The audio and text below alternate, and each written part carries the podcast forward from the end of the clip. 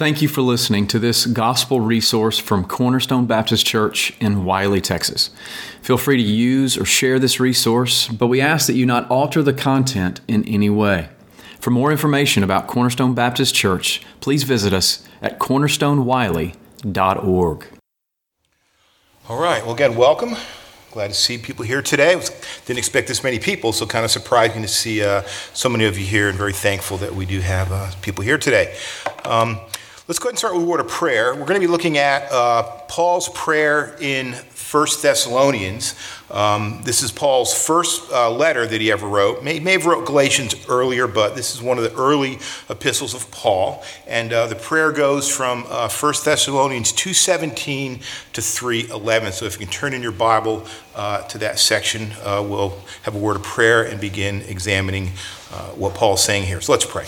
Our Father, we are again thankful for your word, thankful for your faithfulness and, and giving your word to us and, and preserving it, giving us the confidence that it is true, it is right, it is what is good, and it is your word to your people for their edification, for their strength, for their uh, equipping. And we're thankful that you've given teachers to uh, explain this word to us, Father. And we ask that you, you would help me as I uh, go through these verses to understand them properly and to explain them in a way that will benefit your people. They'll understand, they'll, they'll know, they'll be able to grow, uh, they'll receive not only doctrinal understanding, Father, but practical understanding on how to pray, uh, how to obey you better, and seek you in a more faithful, uh, consistent way. We pray if there are any here who uh, do not know Christ, that they will hear enough of the gospel in these words to, to turn to him uh, from their sin and to believe upon him. We thank you for these things. In Christ's name, amen.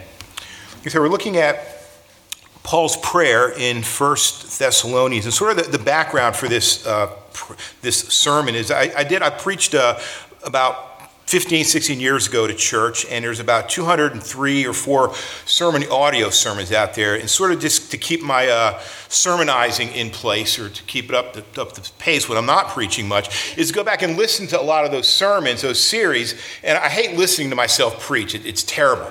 And, uh, but listen to them and think, you know, how can I improve this? If I were to study this today, knowing what I know now, what would I do? How would I preach this? How would I prepare this? So I've gone back and redid a lot of those sermons, restudying, not just, you know, editing them, but restudying and repreparing them. And I found out that I really, what happens is I can take maybe four or five sermons and reduce it down to two or three. There's a lot, I wouldn't call it filler, but there's a lot of repetition in those sermons that I can really remove and sort of whittle them down to something that I think is more precise and, and more helpful. So, what I've done in a couple of those is do that. And this is one of those. I think I did maybe five sermons on uh, this prayer and boiled it down to two sermons. So we're going to get the first one today, and maybe next year's retreat we'll get the, the next one if I draw the short straw again. But anyway, that's sort of the, the background behind behind the, these prayers. And I really love Paul's prayers. They're probably one of my favorite parts of Scripture, just reading uh, his prayers. I've expressed that to many of you, how uh, helpful they are to me, how unlike anything we pray is. When you read Paul's prayers, you listen, you know, why don't I hear people praying this way? Why don't I hear these words used in, in our prayers, in our public prayers, and even in our private prayers? So I, I hope to encourage you to pray, uh, give you some uh, things to make your prayer life better, as well as help your, shape your language in prayer, what we ask God for, how we petition Him, not only our, our attitude and our heart, but the very words that we use uh, to seek Him.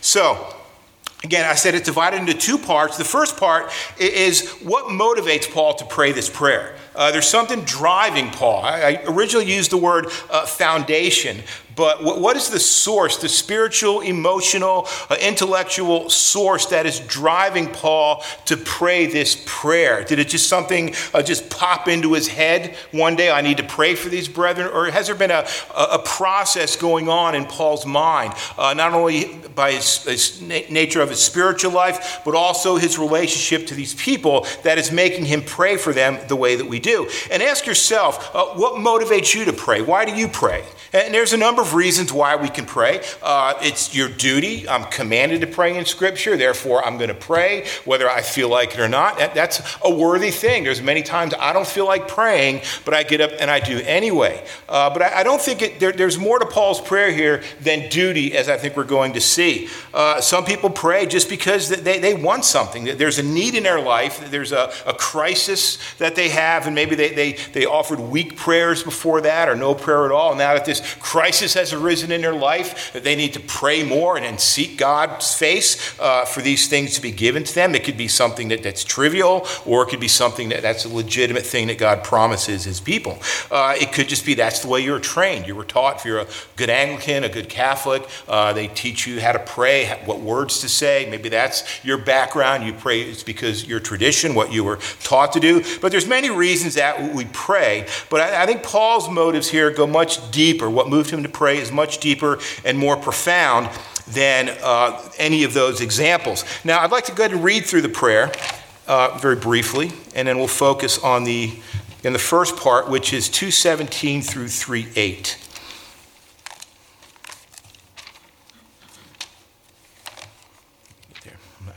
The Bible I'm not quite used to, so I'm not used to opening up to the correct page.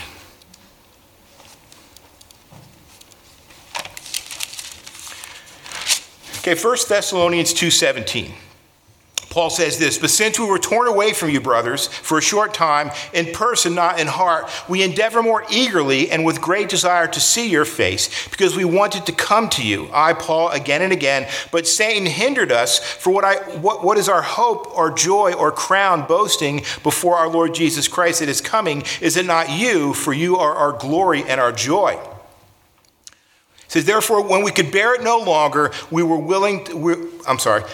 Therefore, when we could bear it no longer, we were willing to be left behind at Athens alone, and we sent Timothy, our brother and God's co worker in the gospel of Christ, to establish and exhort you in the faith that no one would be moved by these afflictions. For you yourselves know that we are destined for this, that is, suffering. For when we were with you, we kept telling you beforehand that we were destined to suffer affliction, just as has come to pass, and just as you know. For this reason, when I could bear it no longer, I sent to learn about your faith, for fear that somehow the tempter had tempted you, and our labor would be in vain.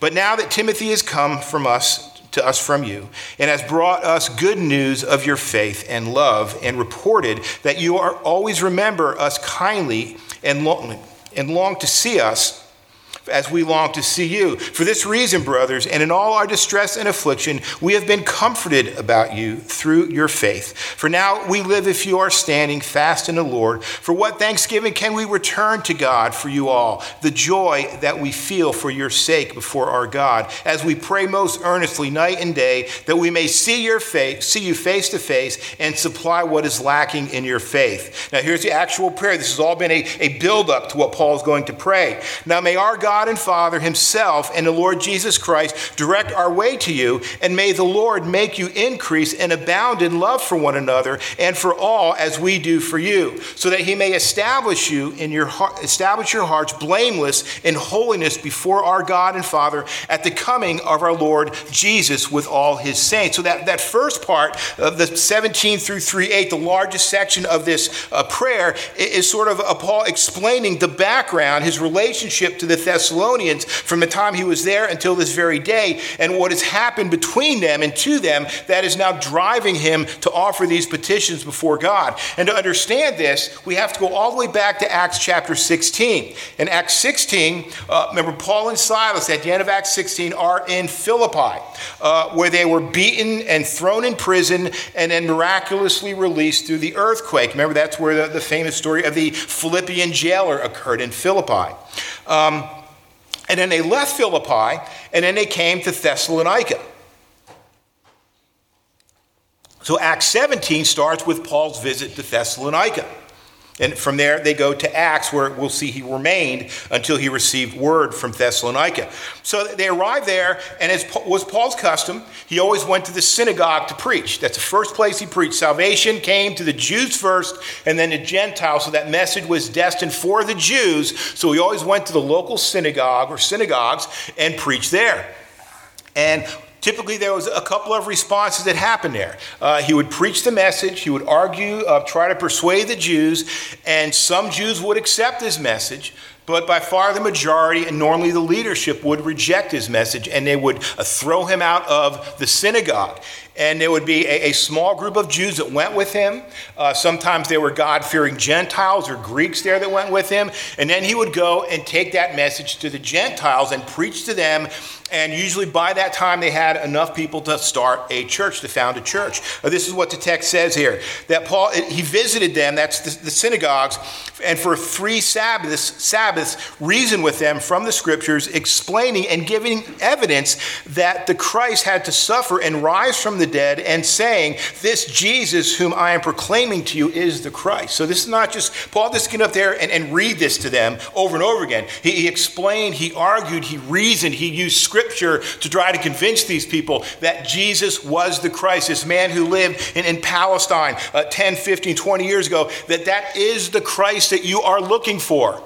And again, some of the Jews believed it. By far, most of them rejected it, and that's what happened here.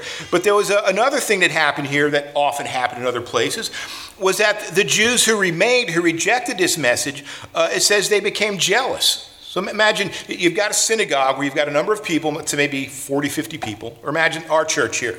Uh, somebody comes in and takes away 30% of the congregation just takes them down a street and starts a church there.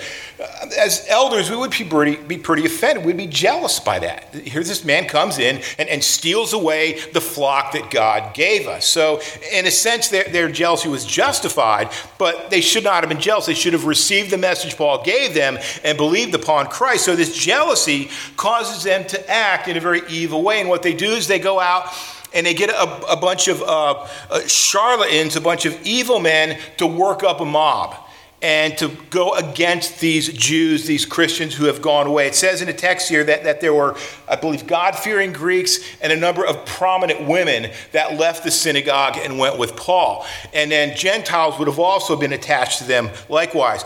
So this mob goes up and, and starts stirring up all this trouble, uh, stirring up a rebellion against them.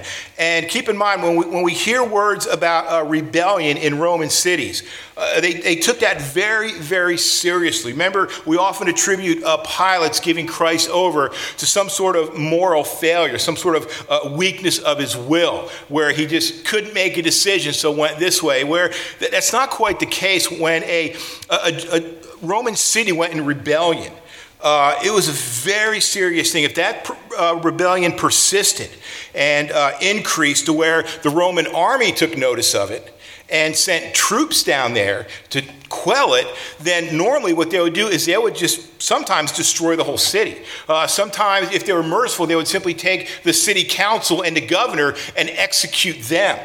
But if they were to come to a city, come to a man like Pilate, and after this rebellion occurred, say, okay, how this happened, Pilate? And Pilate said, Well, we had this one man, and uh, we, we, could have killed him, but we didn't. I let him live, and it let, one thing led to another. And they would have said, Well, you had one man, and you could have killed him and prevented all this thing, all this stuff? And they probably would have taken Pilate and beheaded him. So the idea of a rebellion in a city was a very, very serious thing. Everybody took it seriously. Often the city, uh, the people would suffer. They would uh, put economic sanctions on them. They would tax them more than they did the other cities. So the whole city suffered when this happened. So this mob arises and, and goes against this congregation. And it was so bad that they finally agreed well, it seems like Paul is the one who is causing this uprising here. And the church acknowledged this. Let's simply send Paul away and things will be fine. And so that's what they agreed to do. Even the church went back to Paul, a man by the name of Jason, said, Look, Paul, if you just leave, as much as we, we hate to see you go, this will be calmed down and this rebellion will end we can go back to peace. And so Paul agreed to do that and left. And now, normally, what Paul did when he went to a city and established a church, he did what? What did he do? Did he start a church and just leave right away? Okay, we've got 15 people here. We're going to set up a church. Here's how you do communion. Here's how you do baptism. I'm gone. No, Paul normally stayed there for a lengthy period of time to instruct those people and to train them. Sometimes he would appoint elders, uh, sometimes he would leave trusted teachers there, uh, sometimes he would leave and come back and appoint elders after a certain time lapsed. But normally his, his role, his goal was to equip that church in some way for some length of time, to make sure they at least had the basics of Christian understanding, the basics of the gospel. But in this case, he has to go almost immediately. Now we know he did teach them some things. If you read through uh, First and Second Thessalonians, there's places where he says, "Remember when I said to you." We read this here when he says, "Remember, I reminded you, I taught you when I was there that you are destined to suffer as you are suffering." Uh, so we know he did have some time, but it was probably a very uh, accelerated time. Where he realized, I need to flee, I need to leave, so we're going to study just the basics and then go. So Paul leaves his church this new church. Most of these people are, are pagans. Uh, God fearing Jews and prominent women, and probably a handful of, of, of faithful Jews. And he knows as he's walking away that this church is going to suffer greatly. He's told them, You're going to suffer. So, as Paul leaves and as he goes to Athens and begins ministering there, you can imagine the burden that is upon Paul's heart for this church. This fledgling, new, untrained church now is under the withering discipline uh, of this pagan city. They're all alone. And he had not done what he normally would do. So there was a great consternation in Paul, a great uh, fear, a great worry that his labor of this, with these people would be in vain because of the suffering that they are enduring. So what happens is Paul waits uh, he attempts to reach them. Uh, he says a couple times where I tried to get you, but Satan thwarted my efforts. I couldn't get you. Paul uh, can't find any intelligence about them. There's no news coming from them about the situation that they're in. Are, are they even in existence anymore? Has Satan just wiped them off the face of the earth? And there's this great turmoil and agitation in Paul's heart uh, about the welfare of this church.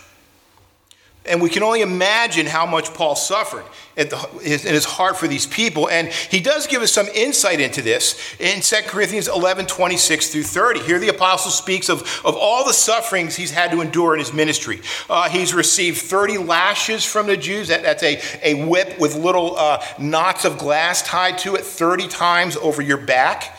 Uh, enough to where usually your, your lungs or your, your organs would be exposed from that. Uh, he talks about being beaten with rod three to- rods three times. He was stoned once. He was shipwrecked and spent nights and days uh, adrift in the sea. Uh, he says this I've been on frequent journeys and dangers from rivers, dangers from robbers, dangers from my countrymen, dangers from the Gentiles, dangers in the city, dangers in the wilderness, dangers at sea, dangers among false brethren. I have been in labor and hardship through many sleepless nights and hunger and thirst, often without food, in cold and in exposure. Now, we could add to this what Paul says in 2 Corinthians 4 4 through 6, where he describes these afflictions, hardships, beatings, imprisonments. Uh, mobs attacked him, uh, labor, sleepless nights, and hunger. Uh, there was exposure, which probably meant he spent uh, a time naked without clothing uh, in, in the freezing cold. But, uh, and he says, apart from these external things, there is the daily pressure on me for concern for all the churches. So he lists all these things that has happened to him, all these, these painful, excruciating, uh, aggravating sufferings that he's gone through for the people of God, for his own God. Remember when God called Paul, what did he say to him? Excuse me, you will suffer much for the gospel, for my sake. And we have an example of that here, how much Paul actually suffered. But all those things are gone to Paul. They're done with. There may be pain in his body here and there, or a crick in his back or something.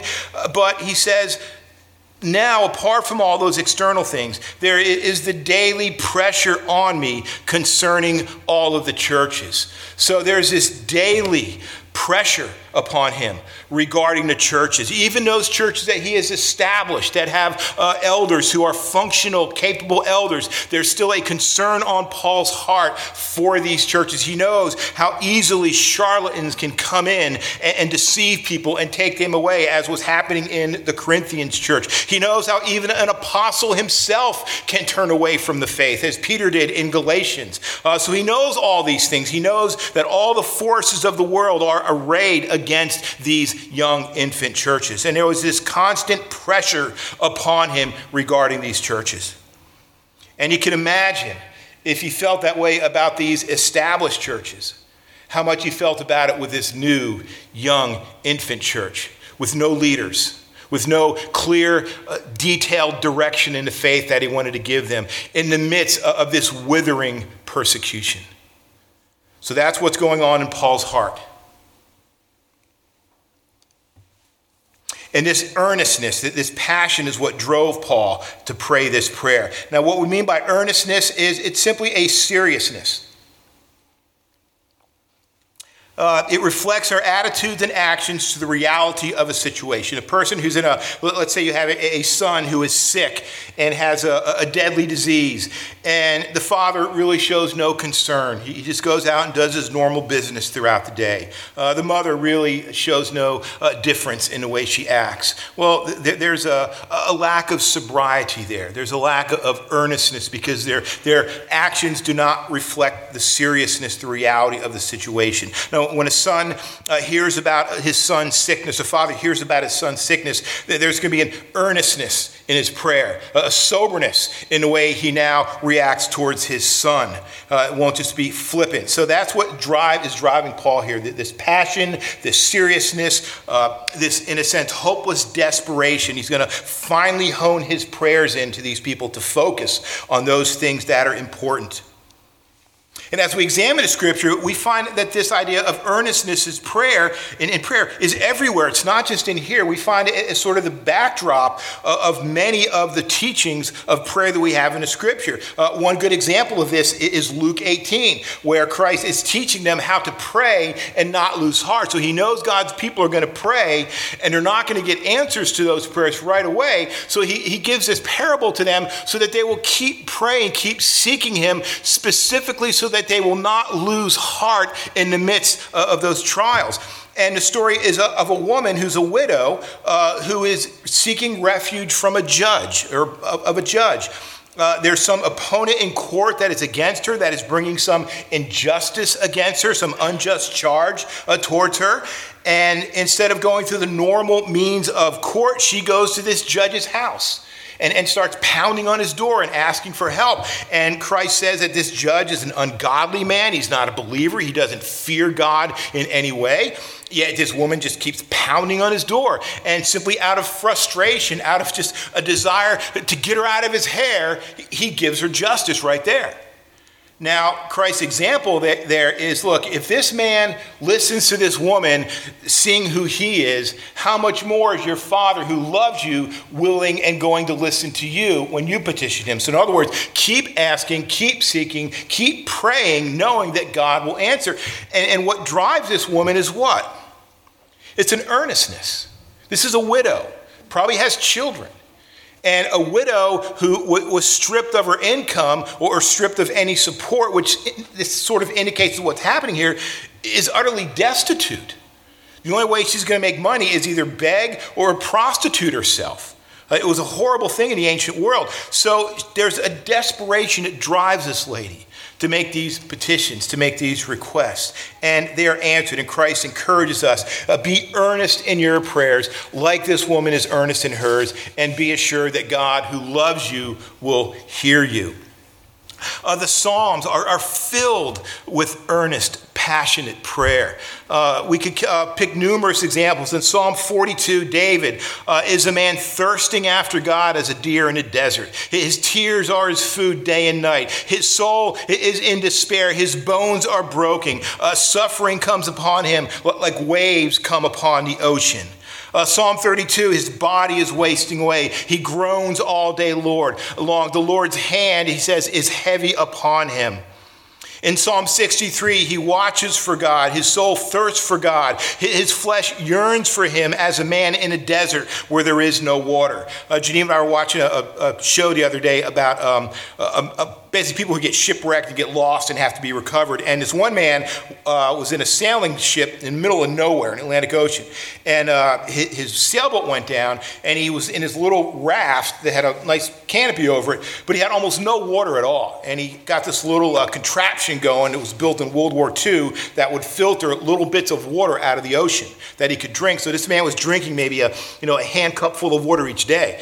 And he makes the comment that, you know, if you'd have asked me at that point, uh, we'll cut off your hand or we'll give you a glass of water. He said, The pain of that thirst was so great that I would have gladly given my hand for just a glass of water. And he was dead serious. So, this idea of thirst, you know, our thirsting is okay, we go outside, we get hot. Boy, I'm really thirsty, come in and get a drink. Most of us have never gone a day without water, but it is excruciating to go without thirst. So, this is a, a passion, an earnestness that David is describing. He wants God so bad. His longing for him is so great that he compares it to a man in a desert with no water.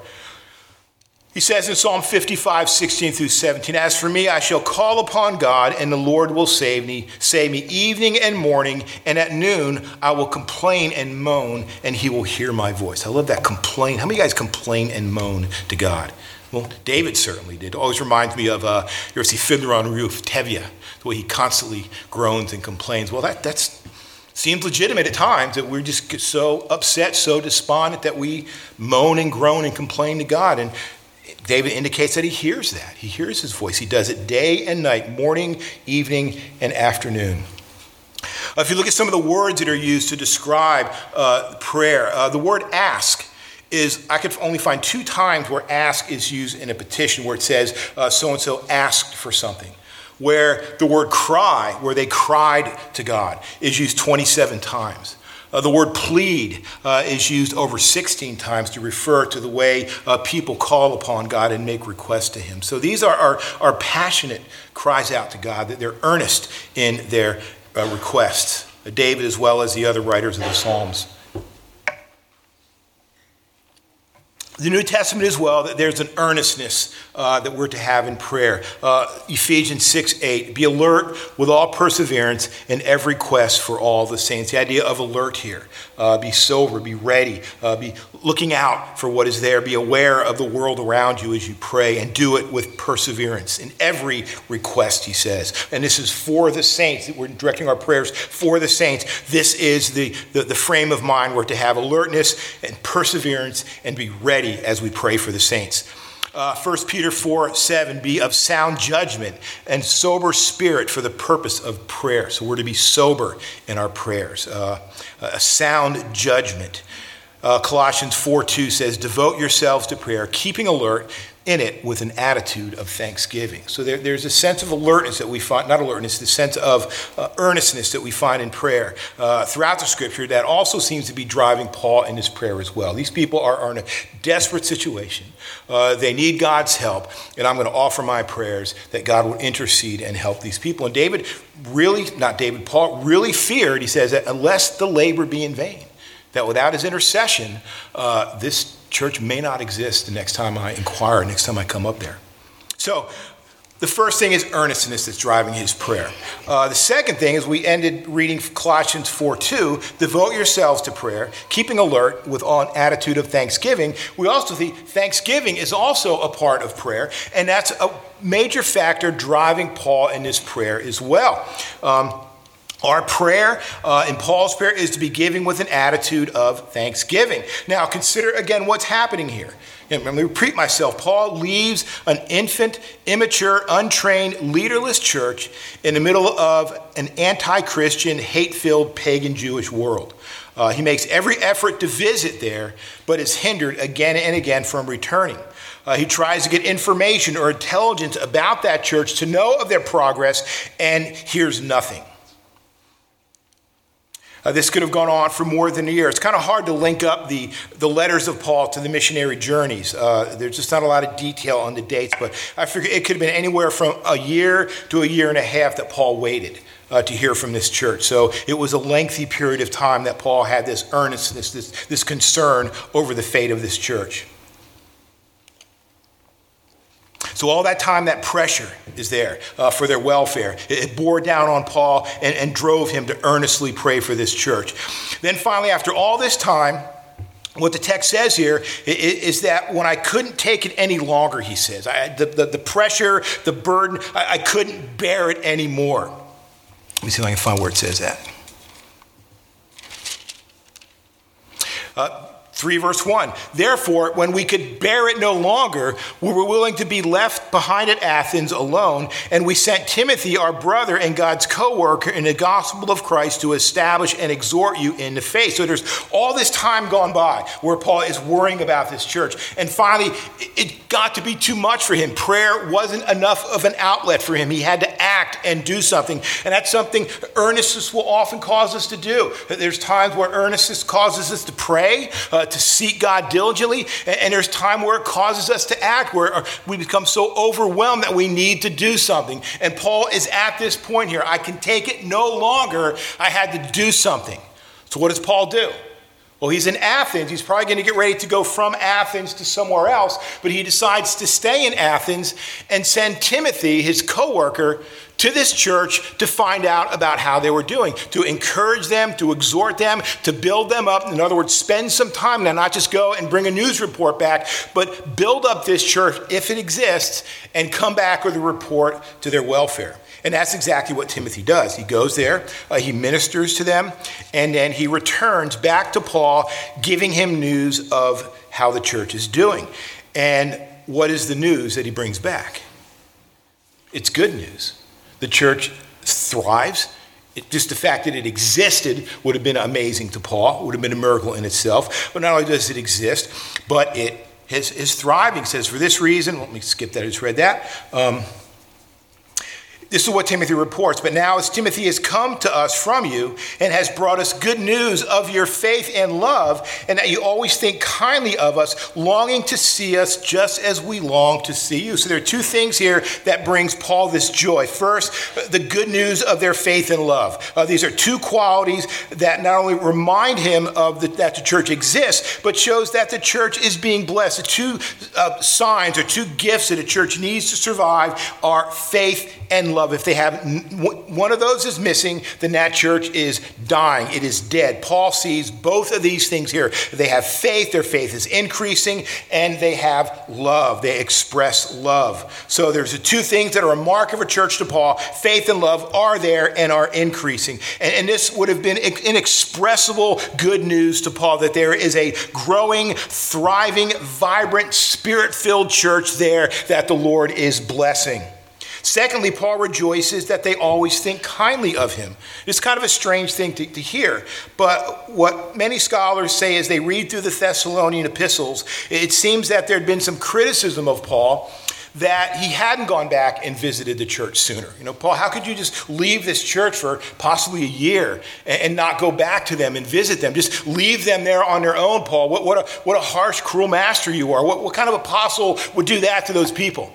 Uh, knowing what they're suffering. And Paul says he did try, but he just couldn't get there. Satan prevented from doing that. So maybe he thought the Thessalonians had that sentiment as well, that they were angry that Paul didn't come back and visit them. But uh, the part of the good news is that no, they, they long to see Paul that they love Paul and they want him to come and visit them. There's no animosity for being left there by themselves to fend for themselves in that desperate situation. So there's the, sign of a thriving church, and there's no sign of animosity, no sign of hostility. They long to see Paul as he longs to see them.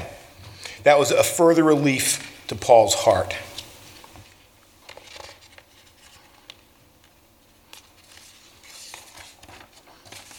So uh, imagine if, after months, perhaps even a year of pressure, uh, concern, even fear over this church, after endless, earnest, passionate uh, prayers on their behalf, after he uh, tries again and again to go there and visit there, Paul finally gets news that they've prospered, they remain in faith and love, and have demonstrated that love by still having a longing to see Paul and the rest. Uh, imagine the joy uh, the thankfulness that Paul felt when he heard this news. Uh, imagine a father and mother uh, hearing of their sick child, and they're told by the doctor that, that if your child survives the night, uh, your child will be safe. Uh, imagine the, the consternation, uh, the distress, the earnestness, the prayers that these parents would offer for their child that he do survive that night. And imagine when they hear the news from the doctor the next morning that the child will survive. Imagine the, the, the satisfaction, the elation, the joy, the thankfulness in those parents' hearts when they hear of their child surviving. And that's something of what Paul is expressing right now. this great joy uh, that these people have survived, that God has preserved them, and God has protected them. Again, there would be a deep, profound thankfulness for their son's survival. Remember uh, when Geneva, after her initial cancer, she had another, what we thought was a, a, a, scare that she had it come back. And the doctors, they gave us no hope at all. They said, it's coming back, it's here, it's inoperable. We're going to go in and, and look at it and, you know, basically tell you what we already know. And uh, I remember sitting in that doctor's office, and the doctor came in and, and told me uh, that it wasn't cancer, that it was something that, that could be fixed. And, and there was just, just immediate joy this thankfulness that all I could do was just sit in a chair and after shaking the doctor's hand and hugging him and thanking him, just, just fall down and thank God. And then I got up and, and found the nearest payphone and through my tears called everybody that I knew was waiting and, and, and told them what happened. It was just such good news. I, I, I, couldn't contain it. Everybody that I knew, everybody that I could call, I called them to tell them she's safe, she's going to live. That, that's the, the thankfulness I believe Paul has here for these people that they have survived, that they have lived, that God has blessed them, and they are growing. And this is what drives Paul to pray. Again, we also see this thankfulness in different passages in Colossians 4 2. Devote yourselves to prayer, keeping alert with an attitude of thanksgiving. Uh, 1 Thessalonians 5 16 through 17. Rejoice. Rejoicing is nothing more than an expression of your thankfulness to God. Rejoice always. Pray without ceasing. How closely related thankfulness and rejoicing are to praying. As we rejoice, we are to pray without ceasing. Ephesians 9, 15 through 20, speaking to one another in psalms and hymns and spiritual songs, singing and making melody with your heart to the Lord, always giving thanks for all things in the name of our Lord Jesus Christ to our God and Father. So, again, always giving thanks for all things, not just the things that you find are helpful, but all things we are to give thanks for. Again, in the New Testament, we could spend months just examining the passages uh, in the prophets and the Psalm in the New Testament that speak of thankfulness. But I think it's been adequately expressed here uh, that this is what is driving Paul to pray this prayer with earnestness. There's a thankfulness and there's an earnestness. Now, how does this thanksgiving earnestness express itself in Paul's prayers? He makes, it makes him more earnest to pray towards them. He says this upon hearing this news, he says, For what thanks can we give to God for you in return? In other words, when we heard this, our, our only response was, How can we thank God for this? What could we ever do to repay God? to thank Him enough for this news that we've heard of God preserving these people. For all the joy with which we rejoice because of you before our God, as we keep praying more earnestly and day, day and night that we may see your face and may complete what is lacking in your face. So, Paul, upon hearing this news, does not just sit back and say, Well, my prayers are answered. God is so good. Uh, now let's move on to the next thing. There are other churches that need my attention. Uh, let's address them. Now, my earnestness, my passion will be poured out upon these churches now that I know that they're safe. You know, the, the, the squeaky wheel gets the grease. So this church is fine. We'll go find another church. No, what happens here is when Paul hears about this church, uh, he becomes even more earnest in praying for them, more devoted to praying for them, more sincere in his prayers. He says again, we keep praying most earnestly or more earnestly night and day that we may see your faces and may complete what is lacking in your faith. So Paul now has a new resolve to help these people, to go to these people, to minister to them, to complete whatever is lacking in their faith. So he doesn't just sit back and say, Well, my prayers are answered. Uh, God is good. Let's move on to the next thing. No, there's more diligence, uh, more discipline in seeking to help these people. This intelligence, this news Timothy brings back, makes Paul more earnest in praying for the people as we keep praying most earnestly night and day that we may see your face and may complete what is lacking. My fingers are cold.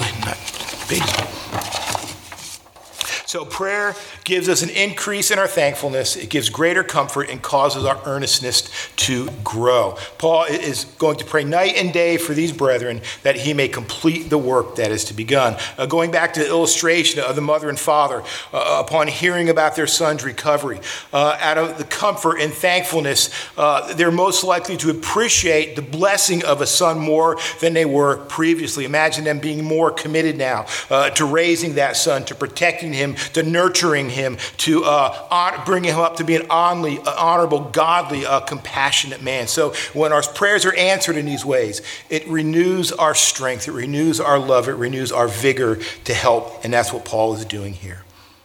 Now, the question I want to end with today is uh, why do most of us lack eagerness? earnestness and, thanksgiving in our prayer life. Uh, and I don't want to be presumptuous here, but maybe there's some of you here who, uh, who kind of nod in agreement what I'm saying and, and say, well, you know, uh, Jeff, I think my prayers are earnest enough. I think I'm thankful enough to God that I don't need to worry about that. I'm going to put this earnestness aside. It's there. I'm happy with it. Thankfulness, I'm plenty thankful to God, so I'm going to move on to more important things. Well, I would suggest you move on maybe humility, because none of us are as earnest as we should be. None of us are as thankful as we should be. And there's always things that, that hinder our earnestness, just being uh, sinful creatures. Uh, there's going to be distractions. There's going to be things that, that turn us away uh, from being earnest and being thankful for what God has done.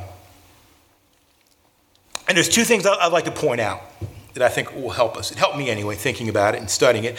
Uh, first of all, there, there's an, an uh, incorrect view of faith that many of us have, uh, where faith is something it's not something that has to grow or to be nurtured. It's something, there's sort of a, um, a bombastic uh, view of faith. It's inflated, high sounding faith that does not allow for any earnestness. Uh, some, some would see uh, the constant pressure that Paul felt over the churches, the fear of them failing, uh, not consistent with faith. You know, Paul, what are you worried about, Paul? You know, is God not able to protect those churches, Paul? You think God uh, needs your help, needs your prayer, needs your earnestness, needs your intercession for that church? And I've had people tell me that about things where you're, you're concerned about something and you express a, a fear or a worry and an expression of your, your, your prayer for this thing. And the thing is, well, don't worry about it. Don't you think God can handle that? Don't you think God is powerful enough to do that? And th- that's not what faith is. Faith is not just some blind uh, confidence that because God says this, he's going to do this. It's part of that, but our faith often has to grow. It has to mature. It, has to uh, be instructed and uplifted and upheld by God in order to be effective. So Paul just nobody says to Paul, "Well, just relax, Paul. Trust in God. Uh, keep praying, but but do away with that earnestness. It's not needed. We know God is going to do what He says He's going to do. Why would God let a church fall like that?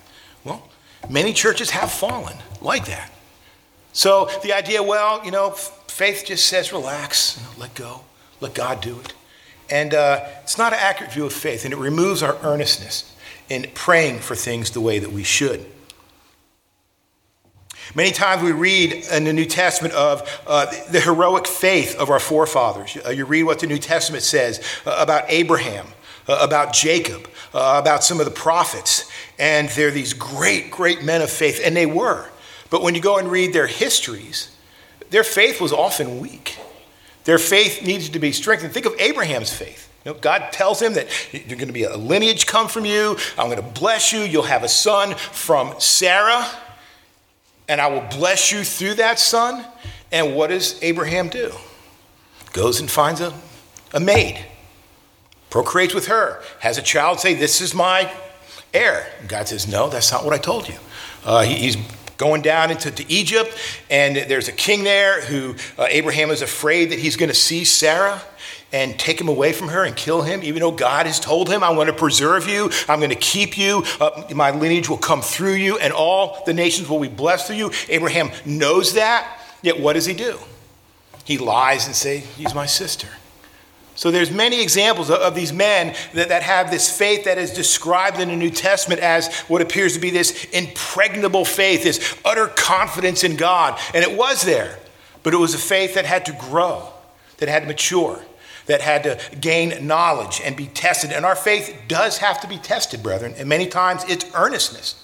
That brings about uh, the blessings of our faith, the growth and increase of our faith. I'm sure as Paul uh, prayed in earnestness, his faith was strengthened. His faith was encouraged. His faith was grounded in the love and mercy and power of God. Uh, even Christ himself, uh, who had perfect faith, expressed this earnestness. He says in Hebrews 5 In the days of his humanity, he offered up both prayers and pleas with loud crying and tears to one able to save him from death. And he was heard because of his devout behavior. Get the impression here that Christ, in his human form, uh, prayed as if it was actually possible for him to die, as if the mission that he was on could actually be thwarted. So, what did he do with that understanding? Well, he prayed to God. He poured out his heart to him day and night, seeking God's help, seeking his mercy, so that he would succeed. And it says, because of his piety, because of his obedience, he was heard. So, this brazen, this brash, presumptuous view of faith often nullifies our earnestness. We just say, let go, just mention it, and God will take care of it. That's not the faith the Bible speaks of. The faith the Bible speaks of is an earnest faith, pleads with God, begs God, uh, seeks Him day and night for those things that He promises to give His people. Secondly, uh, it's often through a lack of love uh, of the Lord and His work and His people that we do not express this earnestness and thankfulness. Simply a lack of love, not no love, but a, a lack of love. Uh, if there's one attribute that we must have as a people of God, it is love. That's why when Timothy brings a report back, what are the two things he brings back? Their faith and their love. Without that, uh, the church is done. Uh, one of the great roles of the Spirit, Paul says in Romans 5, his primary roles is to do what? To take the love of God and do what with it? Pour it out into our hearts so that we would have and express that same love that God Himself has. When you look at the uh, high priestly prayer, what I like to call the, the real Lord's Prayer in Acts, uh, Roman, uh, John 17, um, remember what the last request Christ makes there in that prayer is. After all the things he prays, what is the last thing he prays for? Well, he says this Righteous Father, although the world has not known you, yet I have known you, and these have known you, that you sent me. And I've made your name known to them, and will make it known, so that the love in which you love me may be in them, and I in them. The last thing Christ mentions here is that these people that I revealed you to, that they would have that same love that we would have. So without this love, uh, there's no church and there's no earnestness. There's no thankfulness for what we have. You, the people that you, you love the most are the people that you are thankful for. You know, it's amazing in Paul's epistles how many times he stops to thank the people he's writing to, thank God for them. He mentions that I thank God day and night for you. I thank God for your faith. I thank God for you as a church, as a people.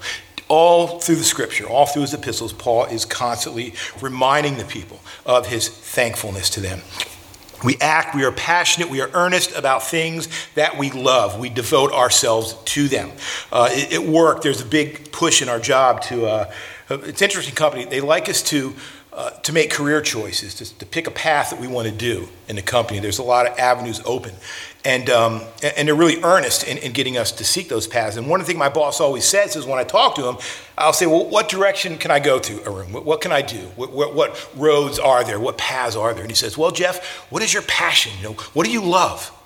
And it may sound superficial, but he's saying something very profound there. He's saying, Look, I know that the things that you love are the things that you'll be good at the things that you'll de- devote attention to. If you're not happy, if you don't love what you're doing right now, you're not going to do a good job at it. You're not going to be sincere.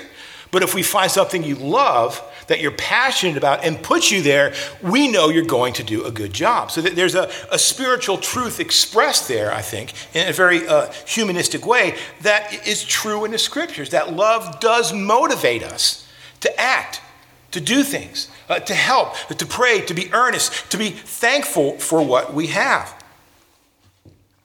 But where do we find the most powerful, clearly articulated promise of God's faithfulness and preservation of his people? What would you say that passage is? Where God promises beyond any doubt that he's going to protect his people. Nothing will be able to separate them from him. Where is that? Romans 8, right? The, the golden, uh, the golden chain there, Romans 8, 28 through 39. Paul explains that all that God has done for us, how he foreknows us, he predestines us, He justifies us, uh, He glorifies us. So there's this chain that we are bound to God's heart with. And these links are these various great doctrines of foreknowledge, predestination, electing love of God, the justification, the glorification of us. That, that's a, chain that links us to God, an unbreakable chain. And it's not just enough for Paul to explain that that is true, he goes deeper than that. After that, he asks a number of rhetorical questions. Uh, he says, What shall we say to these things? Uh, will he not freely give us all things? Uh, who will bring a charge against God's elect? Who is the one that condemns? So there's these questions that are being raised that are to bring about a, a resounding nobody. Nobody will question God. Nobody will bring a charge against God's elect. Nobody will condemn God's people. And the last question he asks is to me the most magnificent. He says, who shall separate us from the what? From the love of Christ. Why is God so passionate about protecting us? Because he loves us.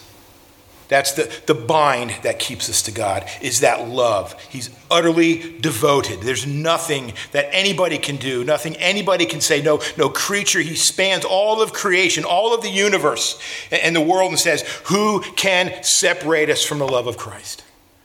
Nobody. Why? Because it's God's love that keeps us. It's God's love that protects us. So the idea that what we love, uh, we are thankful for, we are earnest for, we will devote ourselves to. And many times in our prayers, what is lacking is a true, deep love for the people that we're praying for. You may love them to some degree, but I guarantee that the more you love them, the greater your love is for those people, the more earnest you'll be in your prayer, the more thankful you'll be for them, and the more you'll be able to minister to them. And that's what drove Paul to this prayer this thankfulness. Uh, he loved the people, uh, he was thankful for them. He understood the proper role of faith in driving him to pray, to be earnest for these people. And so he prays for them. He prays night and day. And what is, with this idea of love here, uh, what is the first thing he asks for for them? His petitions says, May the Lord cause you to increase and overflow in love for one another and for all people, just as we also do for you. So, in his petitions, knowing what love does, knowing that it is the sign of a true spirit filled church, the first thing he prays for them is that God would give them, he would increase this love. Not that there's some gimmick that you can go to uh, that'll increase your love. Not that there's some little program that you work through that'll increase your love for the brethren. He asked God directly God, Lord, you increase the love in these people's heart. And I love the phrase that he uses here to cause you to increase and overflow in love for one another. The idea here is a, a, glass just being filled and overflowing with the love of God, flowing off the table, across the floor, out into the street. That's the idea of what Paul is talking about here. There would be an, an abounding amount of love. He uses prepositions and adjectives to increase, overflow, and abound in love for one another. Not just one another, but for those who are outside the church as well. That world around you, that love is to increase so that it flows through you into other people and for all people, he says, as we also do for you. So if we had time, if we're going to do next week's sermon, we would look more into this idea of love.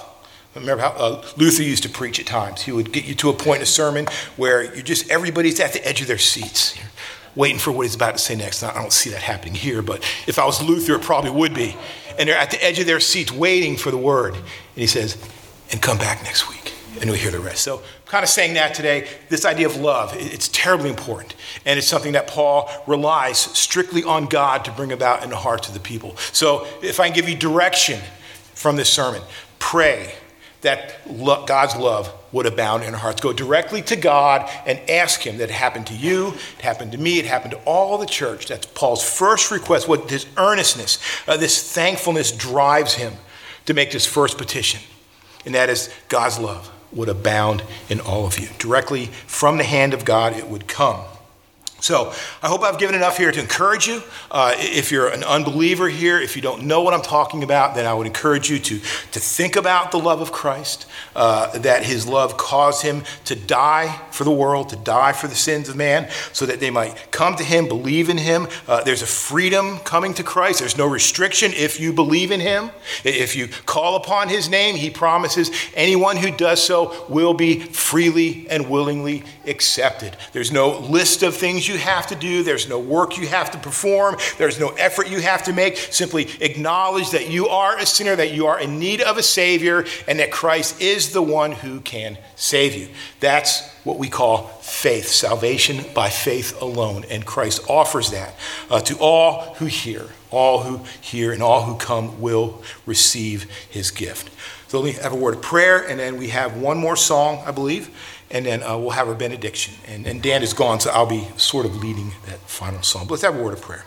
Our Father, we do thank you for the, the words you've given us. Thank you for the help uh, that you helped me with to explain these things, Lord. We pray uh, help us take them to heart, that you would give us uh, increased love for you, increased adoration for what you've done, increased sense uh, of the great price that Christ paid for our souls uh, dying for us, Father, uh, shedding his blood for us, and that, that would cause us to, to be more earnest, more thankful, and, and more helpful and uh, useful to you, Father, in our service to you here, and more helpful to one another. So let us be encouraged, Father. Let us be uh, receive your grace, and those here who are, are, are still strangers to this message would hear and receive the word, Father. We thank you for these things. In Christ's name, amen.